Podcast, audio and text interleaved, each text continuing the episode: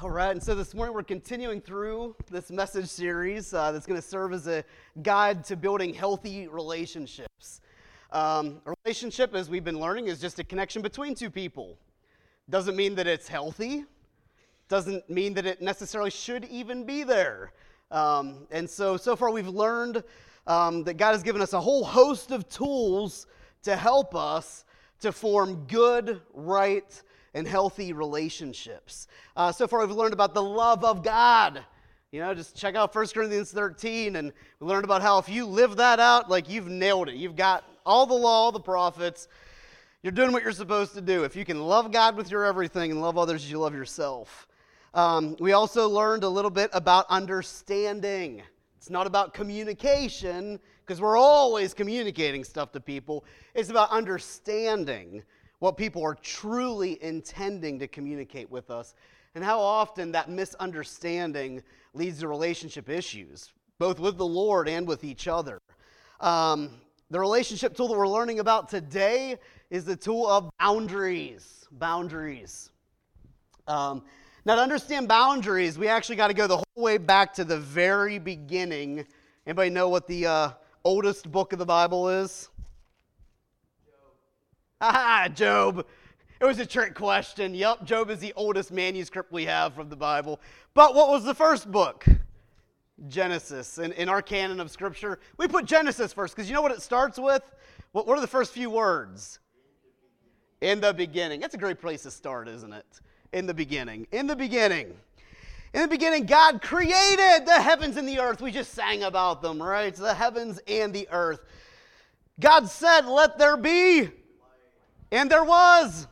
God saw that it was. You guys have heard this before then.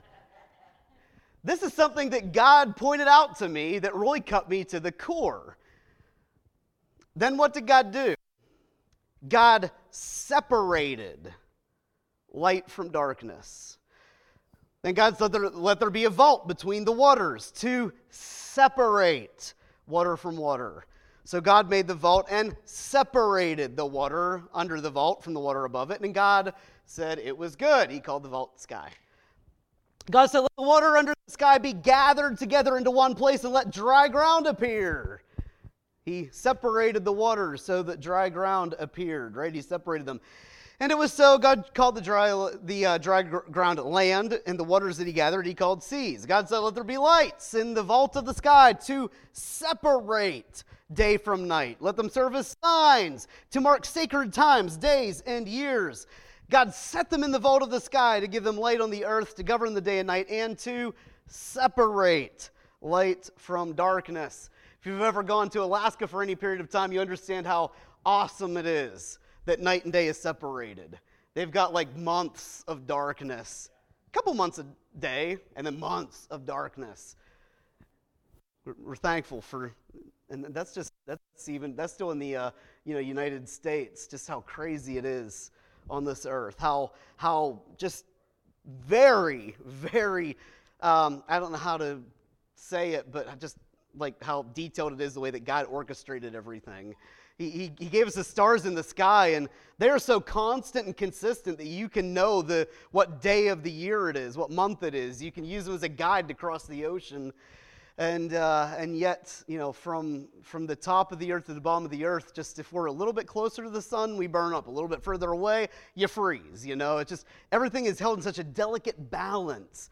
But God knows what he's doing. He created us. So God did this. He created everything, and he saw that it was very good. But it was interesting to me how often God created something new by separating something existing. God creates by separating. God creates by creating boundaries. And he said that they were very good. Then God created Adam and Eve. And we skip ahead to Genesis chapter 2. And he said, this is why a man separates from his father and mother and is united to his wife, and they become one flesh. In fact, Jesus added to the word of God. Can you believe that he did? And then we find in Matthew chapter 19, verse 6, and Mark chapter 10, verse 9, because everyone's like, Jesus, what about marriage then? What about divorce then? Moses said that they can divorce, and he gave him a cool certificate to show everyone that he's divorced. And, the Bible says that God hates divorce. Doesn't say he hates divorcees. He hates divorce. Why? If anybody's ever been divorced, you know how nasty and messy it is. When two things are combined together in one, it is really messy to separate them, is it? Both of them end up broken and everything. But Jesus added to it and he said, they're no longer two flesh, but one. Jesus said, therefore what God has joined together, let no man separate. But God separated. He said that a man and woman should separate from their, mother and father and become one flesh. So a new family is formed out of this previous family. Anybody ever have any in-law issues? Come on. This is stereotypically a very complicated relationship, right? If there is not a separation, your in-laws are going to parent you to death, right? Not mine. I love my mother-in-law. She's the best ever. Couldn't ask for a better mother and father-in-law, and yeah. So sorry, I had to cover myself there. But anyways, and Becky just loves her mother-in-law, right, Mom? You've never had any issues with Becky, never any friction there's been friction there. But anyways, it's interesting. God created by separating. He created boundaries. The scriptures go on. 2 Corinthians chapter 6, verse 14 and 17, it says, do not be yoked together with unbelievers. Come out from them. Be separate from them, says the Lord. God creates by separating, by creating boundaries. He creates a boundary and he separates two things. And by doing that, he creates something new. And according to Genesis, he says it's very good. It's very good.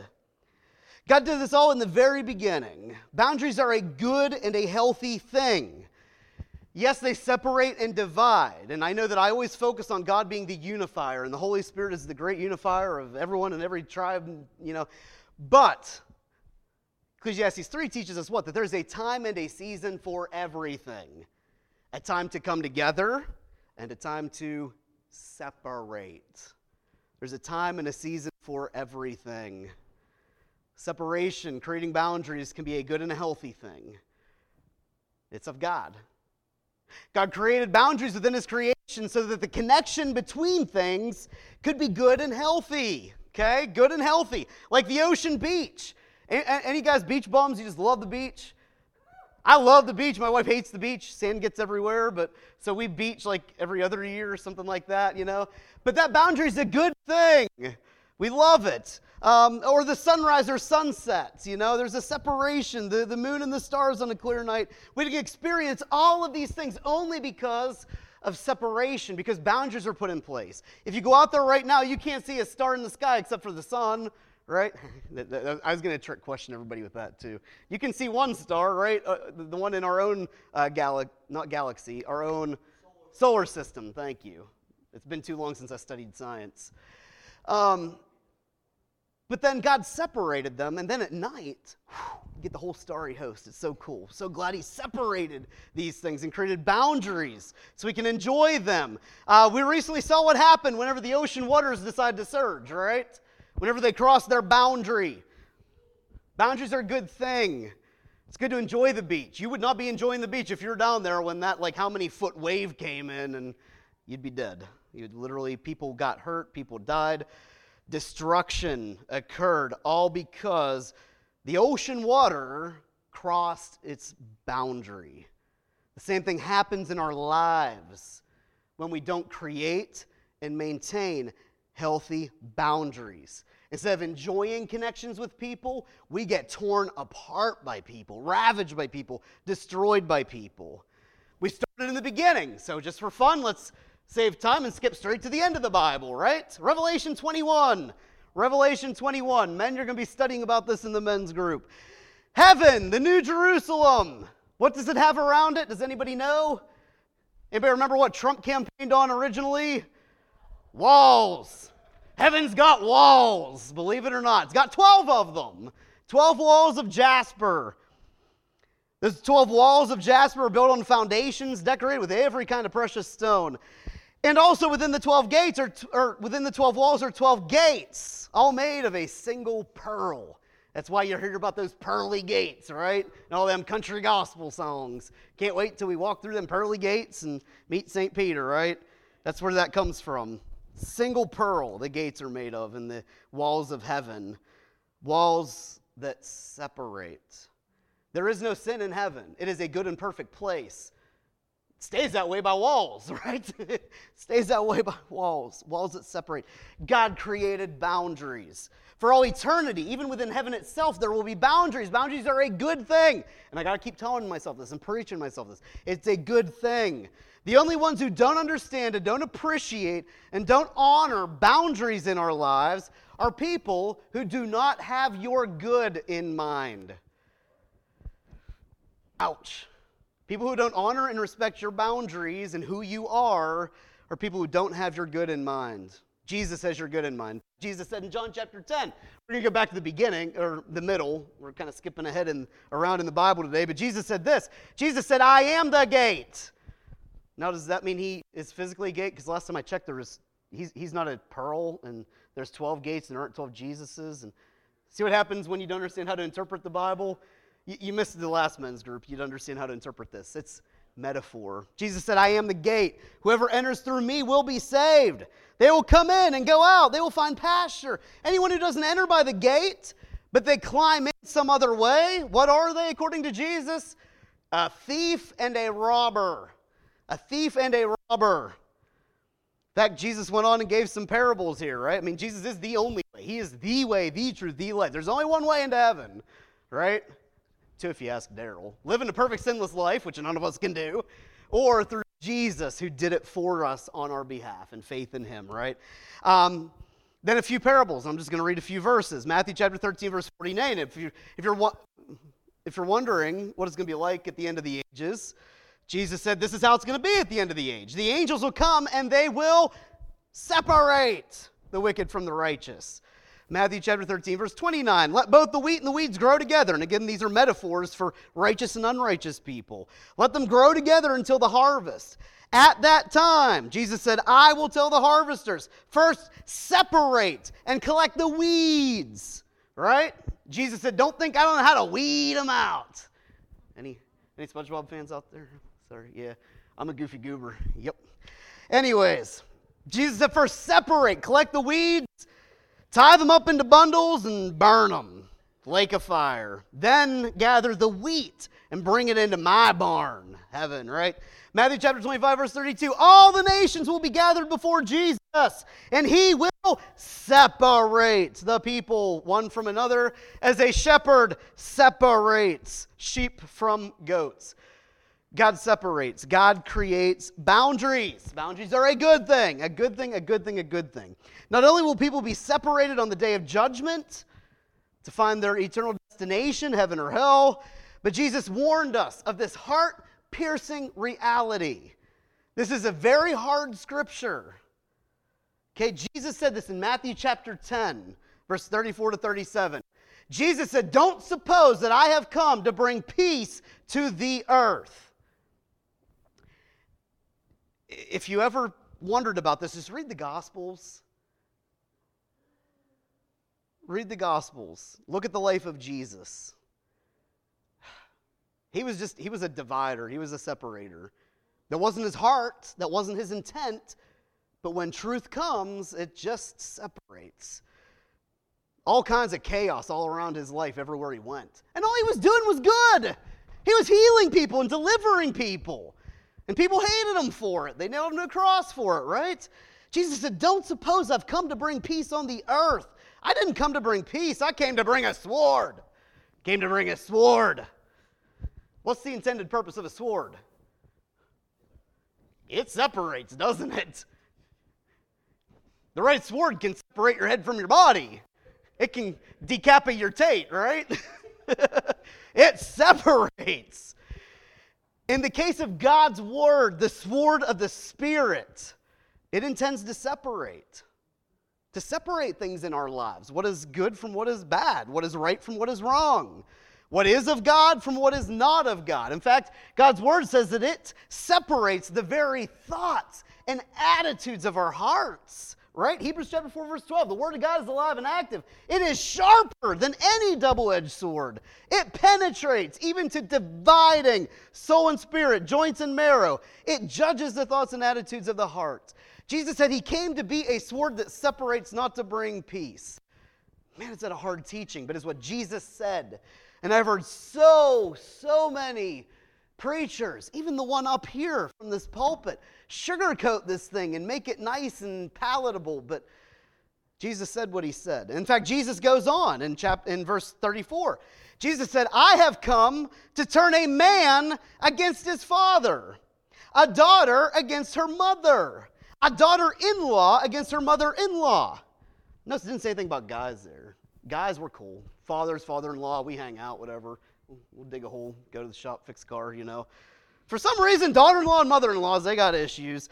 Jesus said in verse 36, a man's enemies will be the members of his own household. Then he goes on, he says this, anyone who loves their father or mother more than me, they're not worthy of me. Anyone who loves their son or daughter more than me is not worthy of me. And if you think that's mean, Jesus also said anyone who loves his own life, his own self more than him, shouldn't even start following him. In fact, if you're not familiar with it, Jesus was quoting here Micah chapter 7, verse 44 through 6. Micah prophesied and said, the day that God visits you has come. And that's really what Jesus was declaring. The kingdom of heaven is here. Right? The day of God has come. God has visited them, right? Isn't that what Jesus did? He was God in the flesh, and he visited us. Micah goes on and says, the day your watchmen sound the alarm, now is the time of your confusion. But I thought God wasn't the God of confusion. He's not. God's not confused. People get confused. In fact, Micah prophesied in verse 5, don't trust your neighbor, put no confidence in a friend. Even with the woman who lies in your embrace, guard the word of your lips. A son dishonors his father. That doesn't happen in this culture, does it? It's not acceptable for children to rebel against their parents, is it? More and more and more is it encouraged.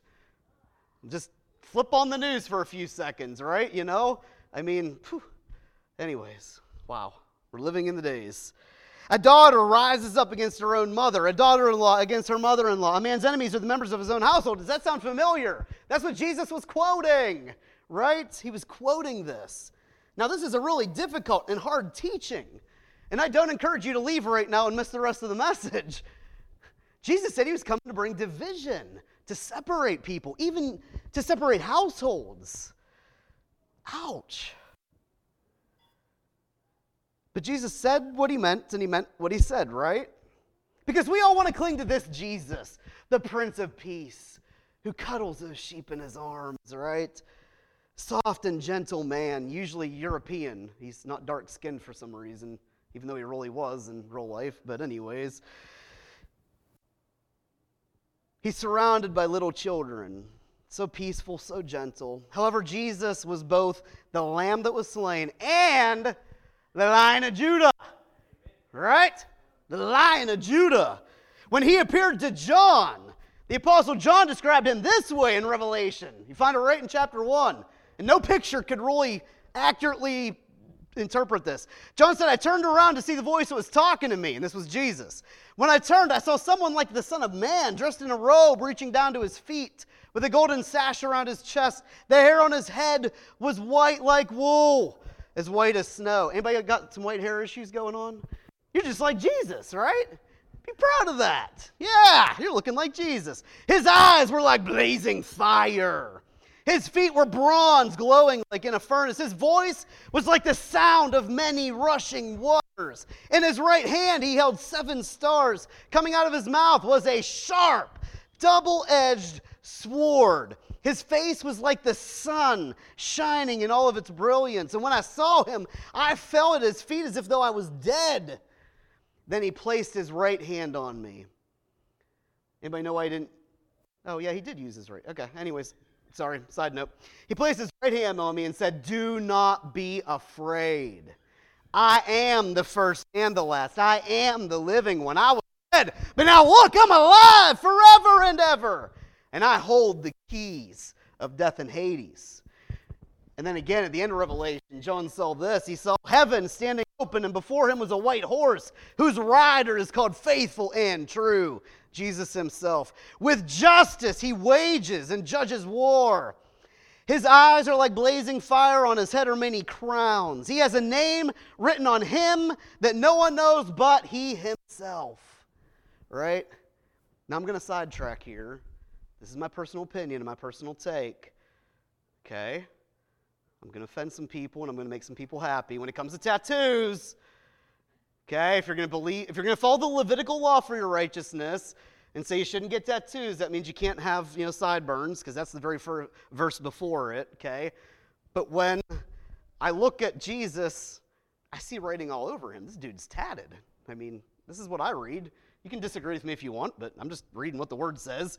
He has written on him, okay? So this isn't like on his clothing or, I'm sorry. Anyways, we'll continue on because he's got something else written. Because no one knows what that tattoo is but himself. It's like a tribal tat. I mean, it's his name, but no one knows what it is except for himself. He is dressed in a robe, dipped in blood.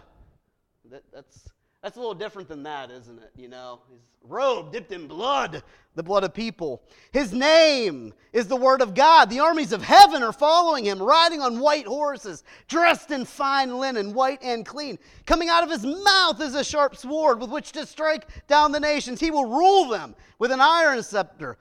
He treads on the winepress of the fury of the wrath of the God Almighty, and on his robe and on his thigh, his name is written, King of Kings and Lord of Lords, right? That's also Jesus. He is both, okay? Jesus was born to be the lamb that was slain, but he is also the Lion of Judah, and he is so much more. He is Prince of Peace, but he is also judge and war wager. He's also the only one found worthy in all of creation to one day bust open the seven seals, right? That opened the scroll that unfurls the wrath of God. Now, I don't believe at all that it is God's heart to separate families. It's not his heart. It's not his motive. It's not his intent. It's just something that happens. Neighbors, families, spouses, friends become divided and they don't trust one another. Because in this world corrupted by sin, it's just simply a reality that happens. And it especially happens when you choose to follow Christ. A separation happens. And it's not one that you intend to have happen. It's just something that is a reality. When anyone chooses to follow Jesus, to place God first in their life, anytime you choose to prioritize something, it gets messy. Divisions happen, right? Because you have to create boundaries to keep God first. You've got to have boundaries to keep him first. Not everyone's going to agree with your decision, and the reality of your relationships begin to be revealed. Who really loves you and who just loves the benefits of you, right? Anybody ever experienced that?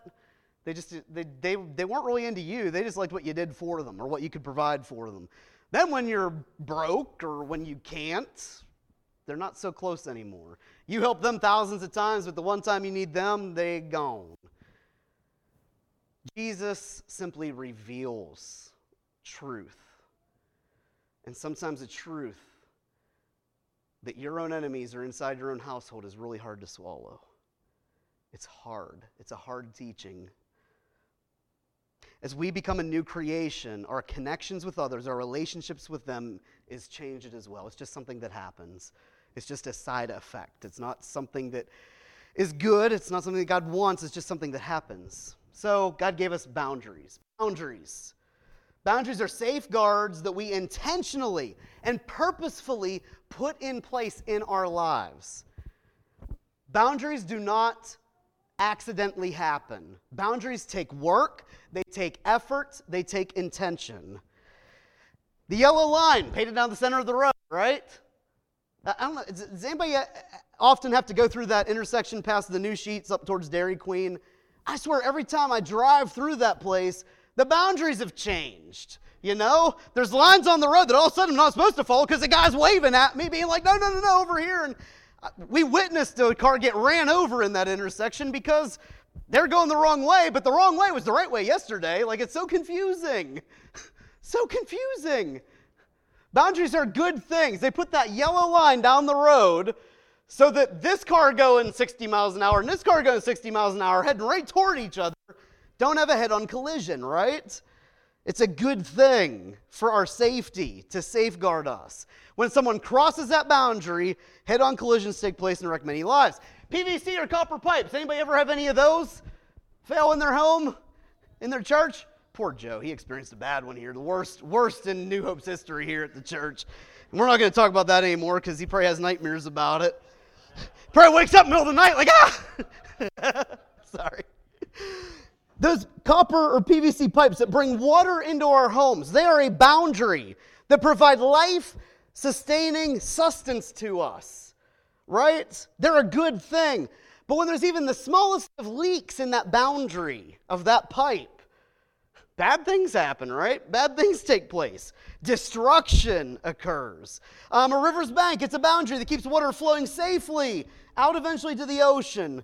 But when the river surges and it runs over its banks, when that boundary is crossed, right, destruction, damage is caused. A fence that runs along the edge of a steep cliff, it's a boundary to keep people from accidentally walking over it.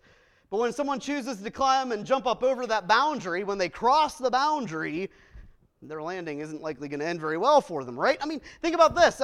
Maybe you're dealing with this health issues. Our arteries and our veins, right? Our whole vascular system.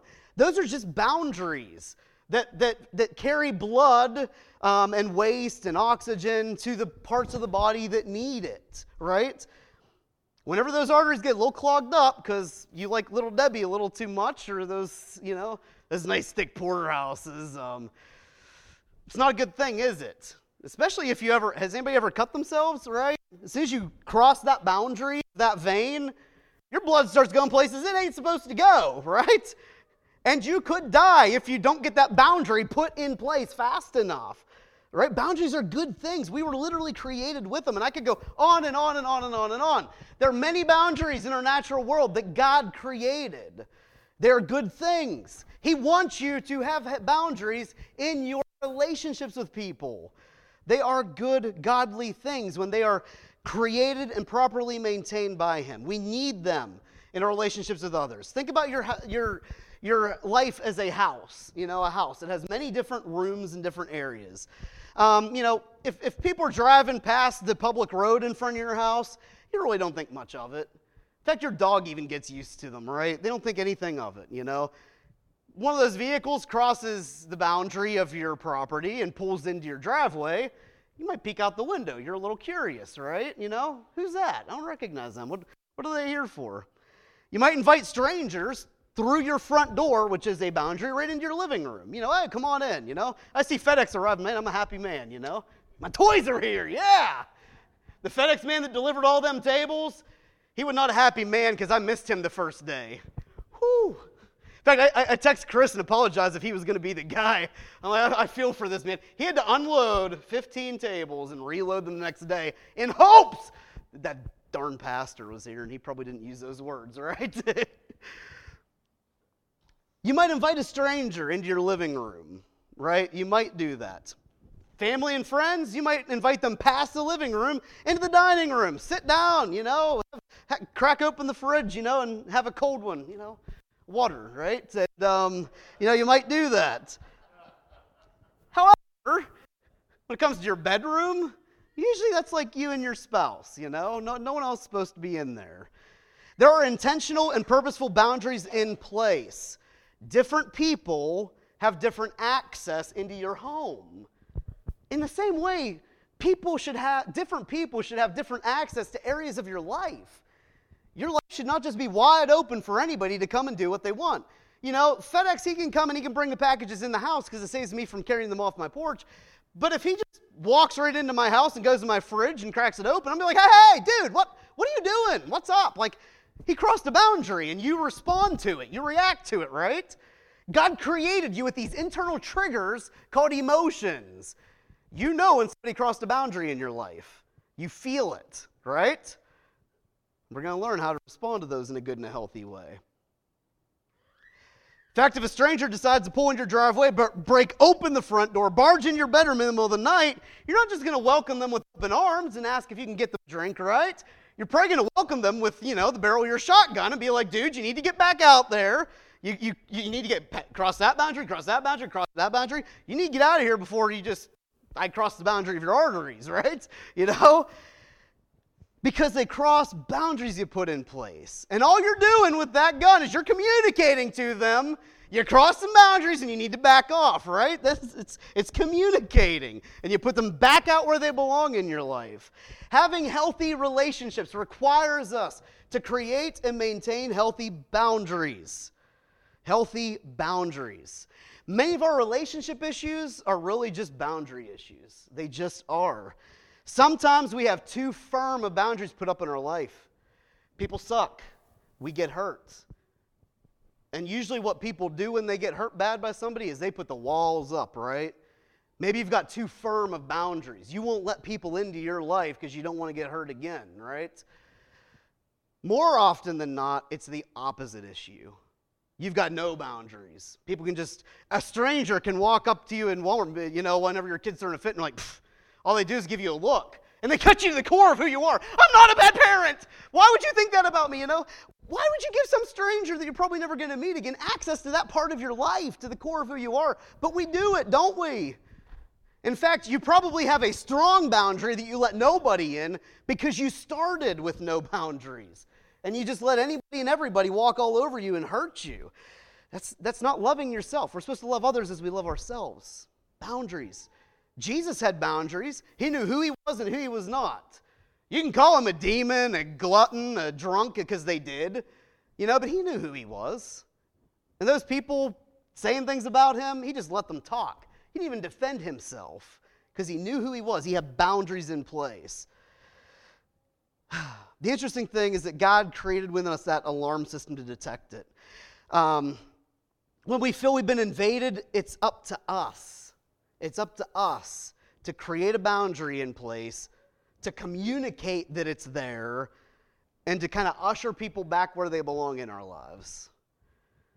It's a really hard thing to do, but we alone are responsible for it. We're the only ones that can define these boundaries in our lives. Who has access to what different area?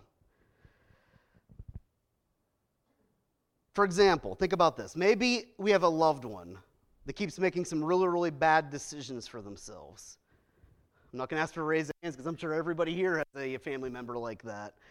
But maybe they're caught up in addiction, right? I mean, this happens in life. They're caught up in addiction, making some rough choices, and you spend yourselves cleaning up their messes, paying off their bills. You keep providing for them. You keep defending them because we think that that's loving them. I mean, especially when it's a child or, you know, a sibling, and you know, they just keep making bad decisions, but you just keep cleaning up their mess because you think that's love, right?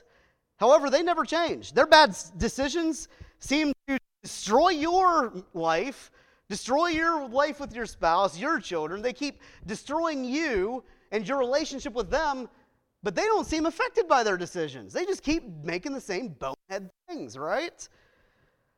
Boundaries need put in place so that their choices affect their lives. Because if they never feel the awful consequences of their own choices, they're never going to see the need to change. They're never going to see the need to change because they never feel the weight of it when you're always carrying it for them. Whew. This is what we call tough love. But it's God's love. It's God's love. He will rush in and he will carry things for us, but there are some things that we got to carry on our own. Jesus, for example, Jesus will forgive you for your sin. Think about this in your relationship with him. He has the perfect, loving, fatherly relationship with us. He will forgive you for what you did, but he usually leaves the consequences in place. You usually still have to walk out the consequences in life. And he's a good, loving father, loves us perfectly. He does it to teach us, to instruct us. Because if we don't feel the consequences of our sin, we're going to run right back to it again, right? Woo, that was fun. Let's do that again. Oh, and Lord, forgive me. I'm going to do it again. Oh, Jesus, forgive me, right? A lot of people think that's what the grace of God is. He's just a big cosmic, you know, machine that just keeps forgiving you. No, he's going to leave the consequences in place. And it is love, even though it doesn't feel very loving. Many times we fail to set healthy boundaries in our lives because of fear. Fear of man will prove to be a snare. Plain and simple, right? In fact, it goes on in Proverbs 29, verse 25 to say, but whoever trusts in the Lord is kept safe. Fear of man. We fear that people are going to get angry with us, right? If I say no, they're going to get upset with us. You know, if I don't let them do that, they'll get mad. We fear that we're going to let someone down. We're afraid that we're going to let them down. We fear that we might end up alone. How many people have stayed in abusive relationships just because they didn't want to be alone?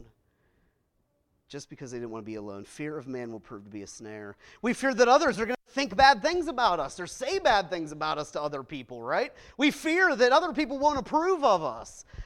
And so we fail to create healthy boundaries. God is giving you the freedom this morning. In fact, it is freedom to break free of fear, because Jesus hasn't given you a spirit of fear.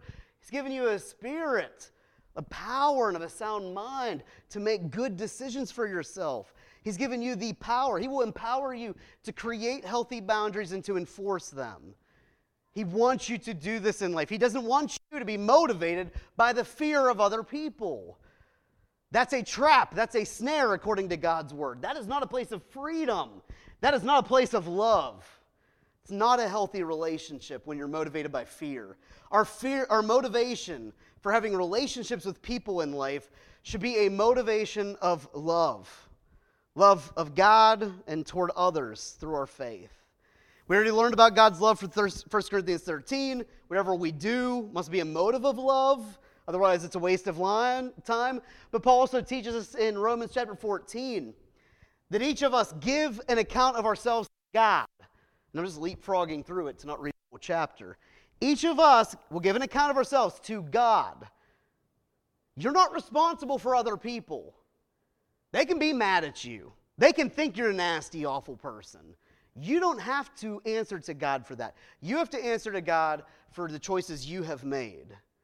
My response is my responsibility, right? Paul went on and he said, therefore, let us stop passing judgment on one another. Instead, make up your own mind not to put any stumbling block or obstacle in the way of a brother or sister. And of course, he's talking here about meat sacrificed to idols, and you can read the whole context in Romans 14. And he ends and he teaches us that the kingdom of God is a matter of righteousness. The kingdom of God is a matter of peace and a matter of joy, all from the Holy Spirit. The Holy Spirit doesn't give us fear of man. It gives us peace, joy in our relationships, righteousness in our relationships. In fact, he goes on, he says, everything that doesn't come from faith is sin. Therefore, let us make every effort to do whatever leads to peace and to mutual edification.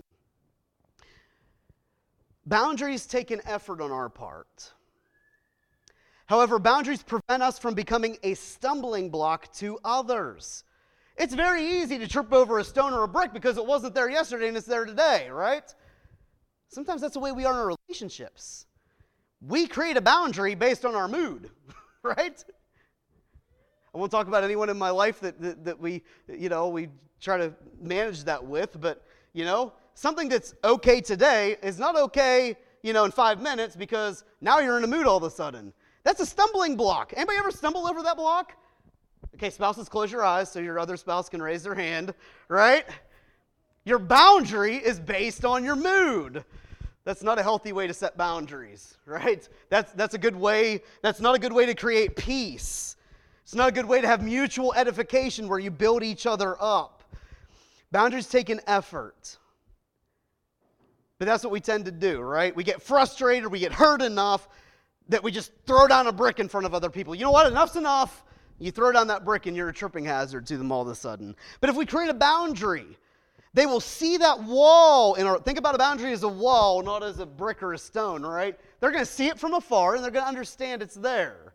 They're going to know they need to stay away from it. They're going to have to take effort to jump over that wall and to cross that boundary in your life. They're going to know what they're doing. What you're doing when you create boundaries is you're making others responsible for their own decisions. It's what happens when you create a boundary in your life. Creating healthy boundaries, it leads to peace. It leads to mutual edification. In fact, if you've got chaos in your life, that's a red flag that indicates you've got boundary issues. a red flag if you're living in chaos. Consider a child who forgot until the night before a school project that it's due tomorrow morning, and they need this whole list of supplies. Anybody ever run into that? I used to have a sign that was up in my development room whenever I was writing software, and it said, just so that we wouldn't say it and look like bad guys, it was a big sign in the back of the room, and it said, "A lack of planning on your part does not constitute an emergency on mine." Ooh, ouch, right? Right? If this is the first time they made a mistake, they forgot about it, you know what? Love covers a multitude of sin, right?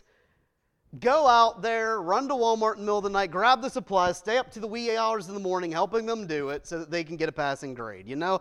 Everybody fails sometimes, right? We need to give each other some grace and mercy because God gives it to us. But if you repeat a mistake over and over, that's not a mistake. That's a choice, right? Boundaries need put in place. Sometimes the most loving thing to do is to let someone fail at the hand of their own choices. Repeat that to yourself. Sometimes that is a loving thing to do, to let someone fall flat on their face and fail because of their own choices. The father did not go running after the prodigal son to keep handing him money, bailing him out over and over and over again, did he? The prodigal's father, who represents our perfect heavenly Father, let that kid go out and make his own choices and be jealous of pig slop because he was so hungry. And yet that was an act of love. But the moment that prodigal repented and came running back home, the father received him with loving open arms, right? The father had a boundary. That boundary had a gate. That gate was always open for his son. But his son made his own choices, and the father honored those choices, right? Jesus doesn't send anyone to hell. He just honors their choices that they made. Door's always been open. Salvation's always been available to them, right? But what this does is it grows and matures people's character. It teaches them to make better choices in the future. It keeps them away from sin. If mom and dad always drop everything to run to the store and run, leave work and, do all these things, then why should they ever change their behavior, right? Everything will be an emergency, and you're always going to have to do it, right? Why should they have to change? You're always going to take care of them. This isn't love. That's not love. You're not honoring that person. You're just enabling them to continue a bad habit. A better boundary needs put in place so that the negative result of their poor choices is felt by them and not consumed by us. Might be an elementary school project now. Might be getting picked up after high school practice. Forgot to let you know. Then next thing you know, it's bills that are way behind. It's a lost job because they just couldn't show up to work, and so on and so forth. A little discipline now reaps a harvest of righteousness later. The Bible teaches us that. It also teaches us that little bit of discipline now isn't pleasant. No one likes the D word. We hate discipline. I don't want to eat healthy. I just want to be healthy. I want to exercise. I want extra fries, right? But a little bit of discipline now, and you reap a harvest of righteousness later. Healthy boundaries are not just a discipline early on in life, but it's one we are learning and growing in all throughout our lives. As people build relationships and they build trust with us, they get more access into our lives. As people abuse our access and start using us, sometimes you got to push that boundary back, right? This is how we make the effort to do what leads to peace and mutual edification. It's through intentional, healthy boundaries. So, how do we do that? Well, that's next week because the message was getting too long as it was. So, sorry, you got to come next week to learn how to do this. And of course, we're going to go to the Word of God to learn how to discern that you need a boundary someplace, about how to create it, most importantly, how to communicate and enforce it. Those are the hard things to do in your relationships. How to tell somebody, look, this isn't good.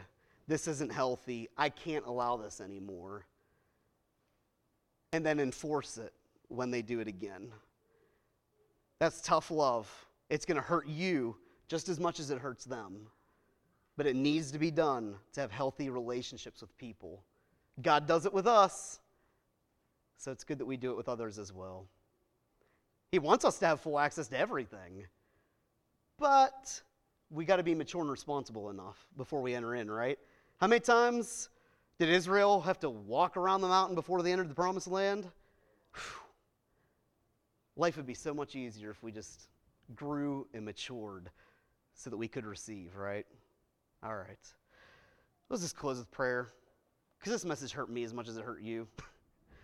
So, Jesus, we thank you that you love us perfectly. Heavenly Father, we thank you for loving us better than any earthly father ever has or could. And Spirit, we thank you for being within us to guide us into healthy boundaries so that we don't wreck our lives. We thank you, Lord, for convicting us of sin and of righteousness. Help us, Lord, throughout this week to start being more aware of when those internal alarms go off and we need to put a boundary in place. Help us to remember those encounters in our relationships so we can bring them next week and learn how to put up a healthy, good boundary there that you want us to put up. Help us, Jesus, to be more like you in every area of our lives. We just love you and we thank you. Our lives are yours in your name. Amen.